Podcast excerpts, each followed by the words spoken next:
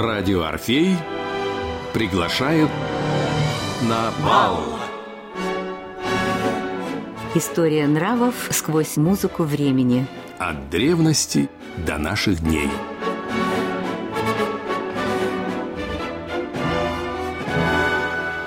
Программа подготовлена при финансовой поддержке Федерального агентства по печати и массовым коммуникациям.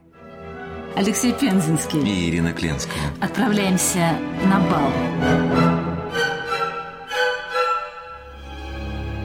Тем более, что сегодня, ну, наверное, как и вчера, и как завтра, тем более, что сейчас мы проживаем то время в году, когда все немного волхвы.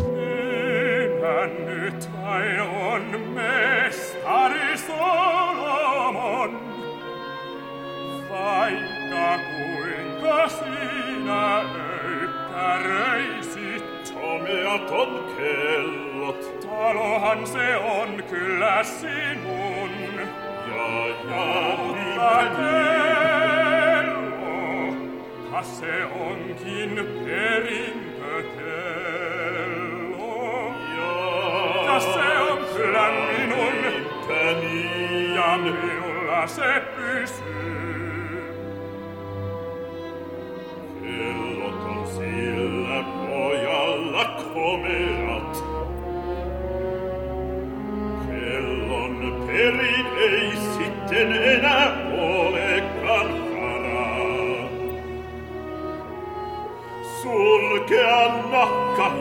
Roikkumassa vaan. Eikä ole vuokraankaan varaa, ei siihenkään, ei tietenkään. Ja kun sinä sitä taloasi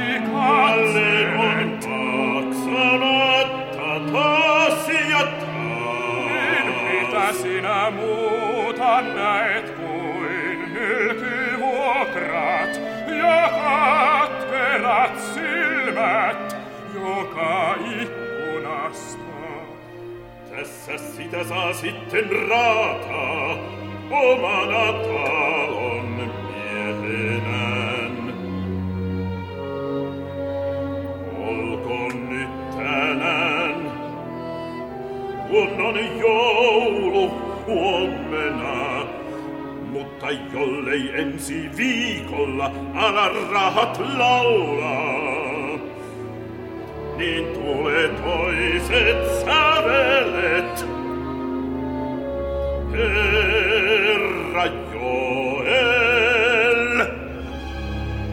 Как будто будут свет и слава, удачный день и вдоволь хлеба, как будто жизнь качнется вправо, качнувшись влево.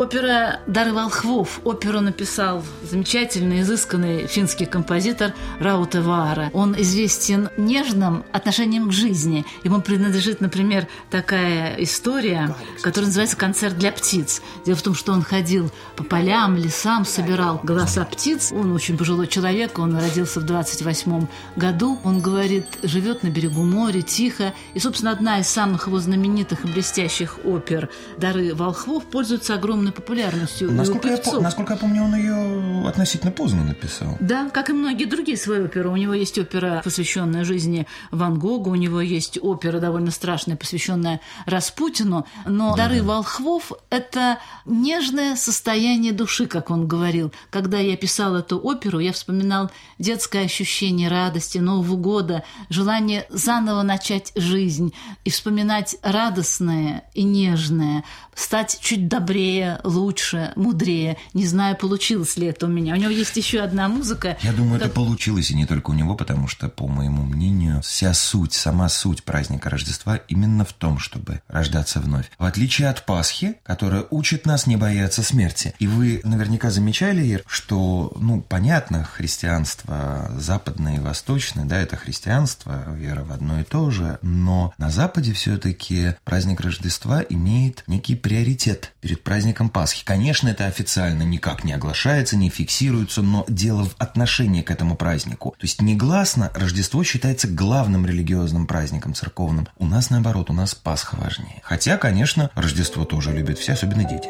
От древности до наших дней. В программе «Бал» на волне «Радио Орфей». У Раутовара есть седьмая симфония, которая называется «Ангел света». Она очень близка по музыке, по ощущению к его опере «Дары волхвов». Это светлое, нежное, радостное, чуть-чуть печальное настроение. Оперу он написал, зачитавшись и очаровавшись рассказом о Генри, который так и называется «Дары волхвов». О Генри в это время переживал, и вообще вся история волхвов, которых мы тоже коснемся и расскажем. И в память о которой, собственно, мы делаем друг другу подарки-то на Рождество. Рождество. Да, как говорил о Генри, волхвы мудрые люди, и подарки их мудрые. Подарок – это всегда намек. И мы знаем эту историю. Джим и Делла, молодая супружеская пара, счастливы, влюблены, но денег нет, Рождество. У них нет ничего, кроме их любви, скажем так, почти ничего. Но у каждого из них есть сокровища. Джим дорожит золотыми часами, они как сокровища Соломона, а у Деллы роскошные волосы. И все любуются, когда она проходит и восхищаются этой роскошью. И вот что они делают? Джим закладывает часы, Делла дарит свои волосы парикмахеру, она их стрижет. Когда они встречаются, у каждого есть подарок. Джим делает роскошный набор черепаховых гребешков, а Делла цепочку. Платиновую цепочку для его золотых часов. Но это самый мудрый подарок, может быть, в их жизни, потому что они подарили радость, надежду, счастье друг другу и доказали друг другу, что ни одно сокровище. Да, это вопрос жертвенности. В те времена, когда Америка еще не стала безбожной страной, именно американский писатель смог, на мой взгляд, отойти от вот этой сусальной, уже формальной традиции святочных рассказов, ну, недоброй памяти. Это всегда хлеб для писателей был, причем и средней руки, и низшего уровня. Пожалуй, квадратные километры, акры целые страниц тогдашней прессы были заполнены вот такого рода совершенно незапоминающимися, неинтересными рассказами, написанными по шаблону. И тут вот такой шедевр. Почему? Каким образом? Ну, как он пришел к Генри, мы не знаем, потому что тайна не творчества. Знаем. Эта история произошла угу. с ним. Он был женат, и его жена заболела туберкулезом. Она была очень больна, они были бедны. И наступило Рождество, и у нее была роскошная накидка, которую кто-то подарил к их э, свадьбе. Любимый наряд. И она продала эту накидку и купила ему цепочку от часов. Он эту историю запомнил на всю жизнь. Но интересно то и важно, то, что 1905 год написан рассказ. 1905 год у Генри переживает два странных и огромных увлечения. Одна переписка – он неожиданно получает письмо от поклонницы и начинает отвечать ей. Прелестные письма есть смысл почитать. Например, как они назначают свидание друг другу. Он говорит, вообще-то, как мы узнаем друг друга, мисс Паттерсон. А он говорит, я похож на такого мужика, который торгует мясом. И, конечно, может быть, даже вы не очень очаруетесь мной, но едва ли можно опознать меня по этому описанию. Каким же образом мы поймем друг друга? Ну, может быть, конечно, я могу пройтись по Бродвею в 7 утра в одном ботинке, это... с меховым буа на шее, каждые полминуты вопил бы убивают. Ну, а вы, согласитесь, могли бы идти навстречу мне, декламируя Гаявату, одетая в кимоно цвета розы с коротко стриженными волосами. Причем, да, под кимоно здесь следует понимать халат. Ну да, чтобы не привлекать внимание. Но если мы все-таки встретимся, то, может быть, отправимся пообедать в тихий ресторанчик и, конечно, поговорим о Шекспире и о музыке. Они так никогда не увиделись. Через много-много лет у Генри будет женат, мисс Паттерсон будет замужем на каком каком-то странном смешном вечере они встретятся, не узнав друг друга, их подведут друзья, познакомят, и тогда они поймут, что письма писали именно они друг Вы знаете, другу. Ир, возвращаясь к истокам этой вещи, я перебил вас, перебили, сказать. Извините. перебили, потому что угу. в этот же момент он получает Леша письмо от своей угу. бывшей детской подруги. Ей тогда было 11 лет, ему 16. Это была детская обыкновенная игра в жениха и невесту, но девушка Сара Кауман, она отличалась отличалась тем, что писала романы и рассказы. И однажды, увидев фамилию Генри и узнав его настоящую фамилию, а настоящая фамилия у Генри Уильям Портер, И этот Вильям Портер... Да, Портер же это по-английски, если мне память не изменяет, носильщик. Неблагозвучная фамилия для писателя. Она написала ему письмо в надежде на то, что он поможет ее литературному таланту как-то коммерчески, может быть, состояться. Они переписывались, переписывались, и очень трогательные письма. Вот одно из них не могу не привести, потому что оно как раз написано в Рождество. И в этот момент он еще переживает, он говорит, что мне очень одиноко. И мне, конечно, было бы симпатично, если бы в моей жизни появился человек, который сидел бы тихо рядом со мной, иногда покрывал бы меня пледом, и иногда давал мне выпить теплого чаю, ну и несколько капель рома. Надеюсь, культурный человек не откажет мне в этой малости. Он был одинок, болел, ему поставили страшный диагноз по тем временам – диабет, и полностью запретили ему пить, а для Да, он пить был, было... кстати, это входило в стоимость купленного билета. И ему вдруг показалось в какой-то момент, что они могут быть вместе. В этот самый момент он и пишет рассказ «Дары волхвов». Как дальше развивается история? Письма становятся все чаще, все ярче, все интимнее. И она, наконец, получает от него подарок. Вот что пишет. «С трепетом я открывала шкатулку сандалового дерева, чудесней, который не видела. Любовалась цветами, вдыхала чудный аромат. Вчера, когда пошла в церковь, я приколола цветы и чувствовала себя настоящей принцессой. Отточие. Твоей принцессой Бобби». Надо было решаться. Через некоторое время они поженились. Брак длился три месяца, он был быстрым, неудачным. Это слишком разные люди. Ей в то время было 39 лет. Она никогда не была замужем, жила всегда с мамой, учительствовала в маленьком провинциальном городке, а ему было лет 45-46. Он испытал много разочарований в жизни, он потерял свою любимую женщину, даже перед смертью он говорил, что я любил, собственно, одну женщину в мире, мою первую жену, ту самую, которая подарила ему цепочку для часов. Брак распался, потому что они не могли вместе жить и не понимали друг друга, но рассказ остался. Рассказ в тот момент написанный, когда ему хотелось влюбиться и когда он вспоминал свою трогательную историю любви и подарка. Но кто такие волхвы? Откуда они появились? Разные мнения бытуют на эту тему. Вообще, например, армянская церковь считает, что их было 12. Многие ученые считают, что было несколько волхвов. Нигде не говорится о том, что их было три. Единственное свидетельство, собственно, описано поклонение волхвов и история прихода волхвов в Евангелии от Матфея. Это документальное свидетельство. Но вот что интересно, несколько лет назад в Ватикане была найдена рукопись, ее расшифровали, она была написана на каком-то диалекте восточном и была опубликована учеными. Так вот, в этой рукописи, найденной, в этом манускрипте, вернее, было описано очевидцам сообщение о том, как ходили на свет звезды волшебники, мудрецы, и что там произошло. Да, и что это была за звезда, тоже там разные мнения есть, что это и комета, что это тройное соединение ярких планет, и астрологически все это действительно типа возвещает о рождении там великого пророка. Но, вы знаете, эта тема, конечно, очень интересная, я бы сказал, безумно интересная, и волхвы, так французы, да, руамаж, как это толковать, как это понимать, в каких-то случаях это волхвы, это волшебники, в каких-то случаях там это трактуется просто как пастухи. Этуаль де Берже, пастушья звезда, как у французов тех же называется Вифлеемская звезда.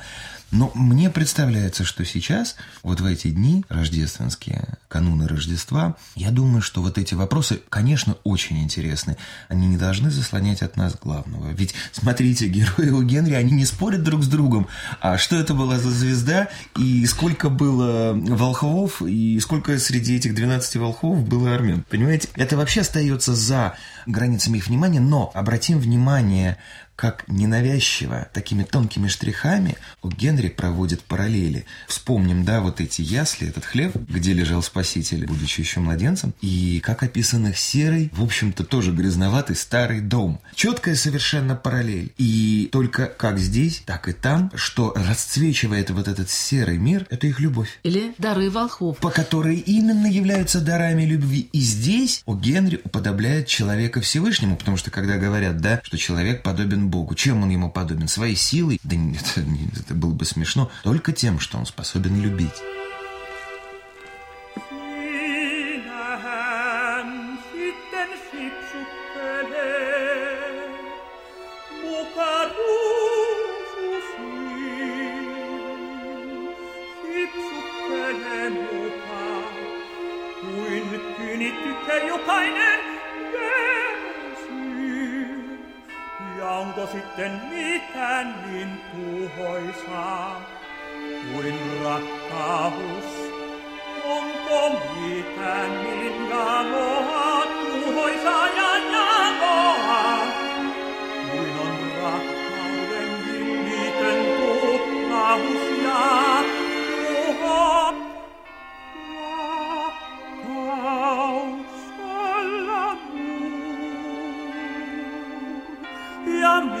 Vielä, eihän sellaista voi todellisuudessa olla, sellainen kuin elämän sorkea todellisuus on. Ja ihmisten surkea todellisuus.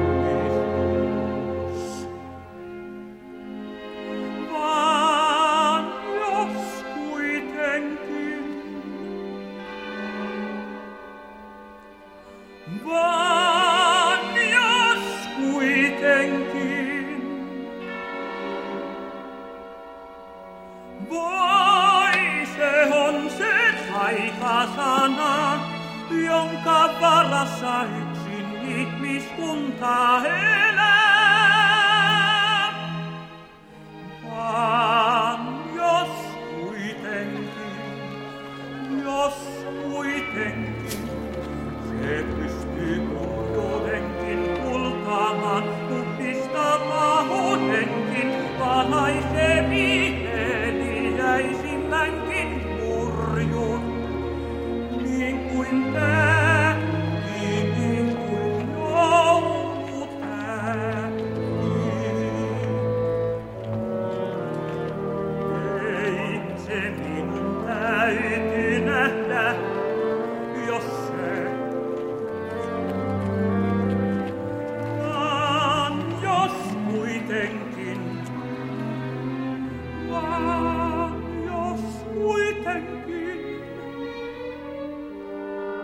если мы обратимся к старинным писаниям и хроникам, мы уточним все-таки некоторые детали. Например, в VIII веке один авторитетный ученый, историк, богослов, его называли Иаков из Варации, он назвал имена волхвов трех – Каспар или Каспар, Мельхиор и Бальтазар.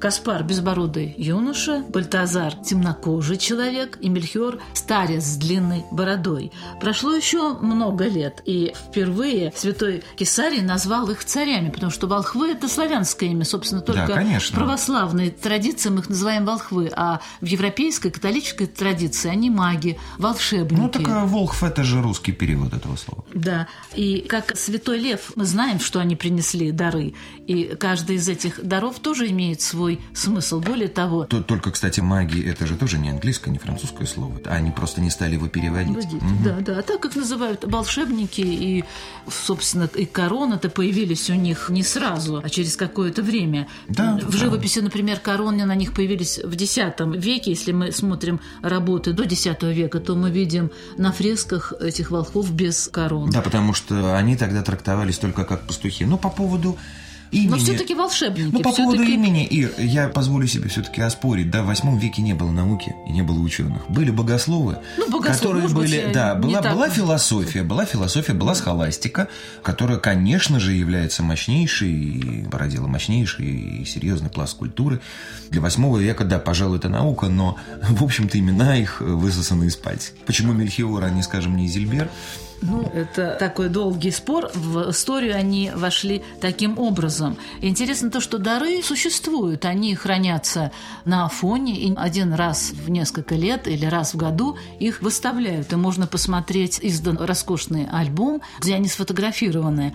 Люди, которые бывали в этот день, когда дары показывали, вспоминают, что ощущения были удивительные, описать которые невозможно. А давайте напомним слушателям нашим, что это конкретно за дары. Дары очень важные и с большим смыслом. Конечно, золото. Золото, ладан и мира. И каждый из этих даров имеет свой особенный очень тонкий смысл. Золото – это 28 небольших золотых пластин. Каждая из пластин имеет 28 небольших золотых пластин невероятной тонкой резьбы золотой. Они имеют форму многогранника, четырехугольника и трапеции. Затем 70 небольших шариков величиной с Мира. маслину – это мира, и это ладан и или Благовония, мира да. вместе. Эти шарики очень благоухают, и люди до сих пор, да, люди, которые приходят, говорят, что, ну, удивительное, конечно, ощущение, и странно объяснить, которое невозможно. И было несколько случаев, когда излечивались. Каждый из этих даров большой имеет смысл. Золото – это знак царской власти. Величия, гордости. Ладан – это такой благовонный древесный сок. Он твердеет на воздухе. В феврале и марте начинает расти вот это удивительное дерево. Делают на нем ранку, начинает вытекать смола она течет, течет, и потом место, из которого вытекала эта смола, как рана на человеческой руке или на человеческом сердце, иногда говорят поэты, затягивается. И вот этот сгусток, затянувшийся на ране дерева смолы, собирается и считался очень ценным даром. Его дарили людям. Язычники дарили это для больших церемоний с жертвоприношениями воскурениями, а христиане и на Востоке дарили для погребения, или тоже, как говорят философы, для тех, кто готов уйти. А мира или смирна – это тоже ароматическая смола, которую растворяют специально в оливковом или каком-то ином растительном масле. И это дивный такой парфюм, мы бы сегодня сказали. В Древнем Египте египтянки, знатные, богатые, носили мешочки, наполненные мирой или смирной. Она отпугивала, конечно же, все недоброе, что окружало их. И кроме того, это был очаровательный аромат. Есть такая легенда, не знаю, ли знаете вы ее или нет, но легенда мне, например, очень нравится. Есть такая птица Феникс, она похожа на орла. Да, э, конечно, чуть-чуть. это древняя легенда, известна еще в Древнем Риме была народная примета. Увидел Феникса, который сам себя палит и возрождается, да, на огне, значит, скоро император сменится. В восточных странах есть такая история. Феникс живет 500 лет. Когда наступает ему время умирать, он выбирает дерево, на котором начинает вить гнездо. И это гнездо он вьет из смирны, ливана и других ароматических растений. Потом ложится в него и умирает. Через некоторое время появляется куколка. Из этой куколки потихоньку вылупляется птенец. Он растет, превращается в птицу, и по удивительным восточным легендам он берет это гнездо, сплетенное из этих чудесных растений, трав, и внесет его в Египет и кладет на жертвенник бога солнца, и затем возвращается уже сильной, могучей птицей. Рассказывают, ну, правда это или нет, нам уже не уточнить, но рассказывают, что жрецы Древнего Египта смотрели записи своих предшественников и считали, что именно каждые 500 лет эта птица прилетала к ним и могла положить это гнездо на жертвенник богу солнца. Красивая легенда, в ней тоже, мне кажется, много очень переплетенных смыслов. И вы знаете, языческие вот эти вот обычаи периода многобожия, я уверен, утверждаю, что это не имеет отношения к этической сути праздника Рождества. Хотя, конечно, сам факт прихода языческих волхвов, он знаменует собой тоже еще символика, да, все праздники, они многоплановые, многогранные, и зависит от того, с какой стороны на них посмотреть, он, согласно христианской доктрине, а ей, извините, у меня веры больше, чем каким-то древним египтянам, что он символизирует собой передачу эстафеты, что все лучшее, да, что все самое светлое, что было из языческого прошлого, оно передается эстафетой новой религии, истоки которого как раз вот в этих яслях хлеву. Святой Лев пишет очень, по-моему, точно. Они, мудрецы, принесли Ливан, Ладан Богу, Смирну человеку, золото царю, правильно почитая Божие и человеческое естество в единстве. Сердцем они в это веруют, дарами исповедуют. Интересно, как каждый дарил. Мельхиор, старец, дарил золото, как мудрый человек, понимая, что власть и могущество есть. А Валтасар, смуглый человек, дарил Смирну, сыну человеческому. А Гаспар дарил Ливан, богу которого человечился. Помните у Пушкина в вещем Олеге? «Волхвы не боятся могучих владык, а княжеский дар им не нужен». Но это волхвы-то русские, да. Правдив и свободен их вещий язык, и с волей небесную дружен. От древности до наших дней. В программе «Бал» на волне радио «Орфей». День царей, 6 января, день богоявления, он до сих пор празднуется очень торжественно на Западе и очень красиво отмечается. Например, принято в эти дни жечь костры. И костры символизируют очищение пути к волшебникам, очищение пути магам. Но еще есть смысл огня. Обычно три огня в зороастрийском календаре. Огонь царей, огонь жрецов и огонь воинов. И это олицетворяет три пути, по которым идет человек. Эти свечи всегда горели в храмах. И каждый горел на алтаре особенной формы. Например, огонь царей. Он выходил из бутона цветка. Лепестки его напоминали форму короны. Огонь жрецов, он был подобен вулкану и рвался. Огонь воинов – такая трехгранная пирамида. Почему до сих пор в католической традиции обязательно жгут костры? Потому что считалось, что волхвы пришли из Персии и пришли из Ирана. Традиция отсылает нас к древним зороастрийцам, у которых вера в единого Бога была очень сильна, и говорилось о том, что волхвы пришли оттуда. Очень интересно, в Германии называют это праздником царей, и интересные блюда, которые готовят. Обязательно сладкий крендель, королевский крендель он называется. В него запекают какую-нибудь фигурку или боб, и человек, который во время ужина находит этого, становится королем дня. Еще один очень трогательный обычай, он распространенный во Франции и в Германии. Тоже огромный пирог, крендель, или называется королевские галеты, пироги из слоеного теста, и в них тоже запекают боб или маленькую какую-нибудь фигурку. Режут по числу гостей, которые присутствуют, а маленький мальчик какой-то ребенок садится под стол, и ему говорят, угадай, кому принадлежит сейчас этот кусок пирога? И он говорит, дяде там такому-то, тете такой-то. Он угадывает, и если он угадывает, то говорят, ну что ж, Король обнаружен, король пьет. И даже в средние века была распространена картина, она у многих великих художников есть, можно ее посмотреть. Этот сюжет «Король пьет». Много торжеств, много веселья, много угощений и пьющий, радующийся король. Накануне 6 января, то есть Дня королей, дети ходят по домам в красивых белых плащах и коронах и поют, благословляют, желают радости и поют рождественские гимны и песни. А утром они просыпаются, увидят чулочек, в котором положены сладости, подарки и все, что дарит радость. У Генри говорил, что, конечно, истинно мудры те, кто подобен этим волхвам, люди, которые умеют дарить. И этих людей много везде и повсюду. Они-то и есть волхвы. И взгляд, подняв свой к небесам, ты вдруг почувствуешь, что сам чистосердечный дар. Самые, конечно, лучшие это были черепаховые гребни. И самое главное, что сейчас, конечно, ты можешь, наверное, пойти и заказать себе какой-нибудь эксклюзивный черепаховый гребень, но у тебя есть альтернатива. Пойти купить купить за тоже доллар 69 центов ничуть не худший пластмассовый хороший гребешок десяток. Менять их каждый месяц. Тогда у людей такой возможности не было. И поэтому издалека на улице можно было отличить человека, который может себе позволить причесывать волосы самостоятельно, да, гребнем, от человека, у которого нет денег на этот гребень. А именно, не все ходили нечесанные. Что, у них не было представлений о гигиене? Были, но у них не было денег на гребни черепаховые, а других просто купить было нельзя. Ну, разве что деревянные деревянный. Затем платиновая цепочка. Вот это очень любопытная деталь. Почему? Да, ну как, люди как бы не богатые, а золотые часы, ну, кстати, золотые часы действительно стоили очень дорого. Это был аксессуар, это была статусная вещь. Это как сейчас самый дорогой, как говорят, навороченный мобильный телефон за семизначную, наверное, сумму. Ну, не семизначную, но шестизначную точно.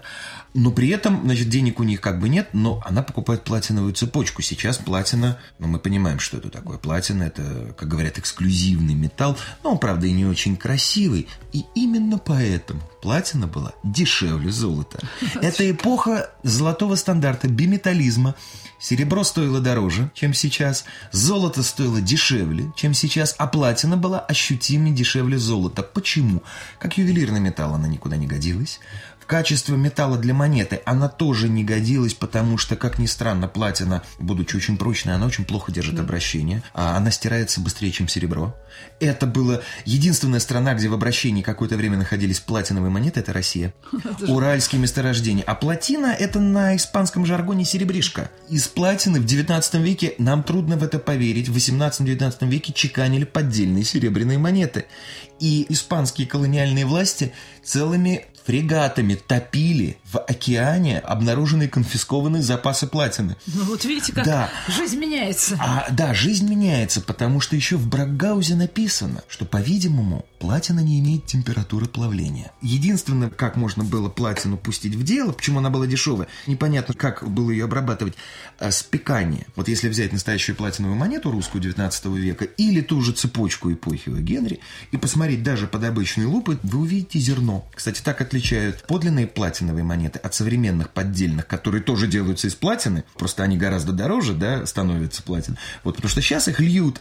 Не было еще тогда технологии, позволявшей плавить платину. И вот эта цепочка, она была именно, ну, как Ну, бы... то, что надо Это было... са- момент. Да, ну, самое дешевое при этом. Но, опять же, я должен сказать, что для часов ничем бы хорошим это не кончилось, потому что если душка там была из любого другого металла, кроме платины, э, цепочка бы перетерла эту серебряную душку просто по плотности металлов.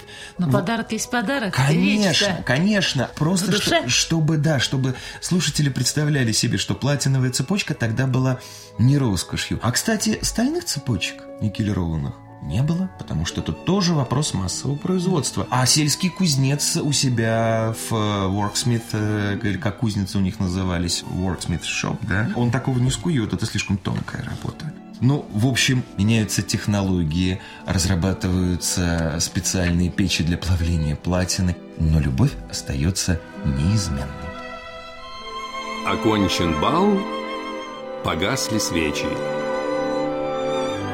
Итак, до следующей встречи.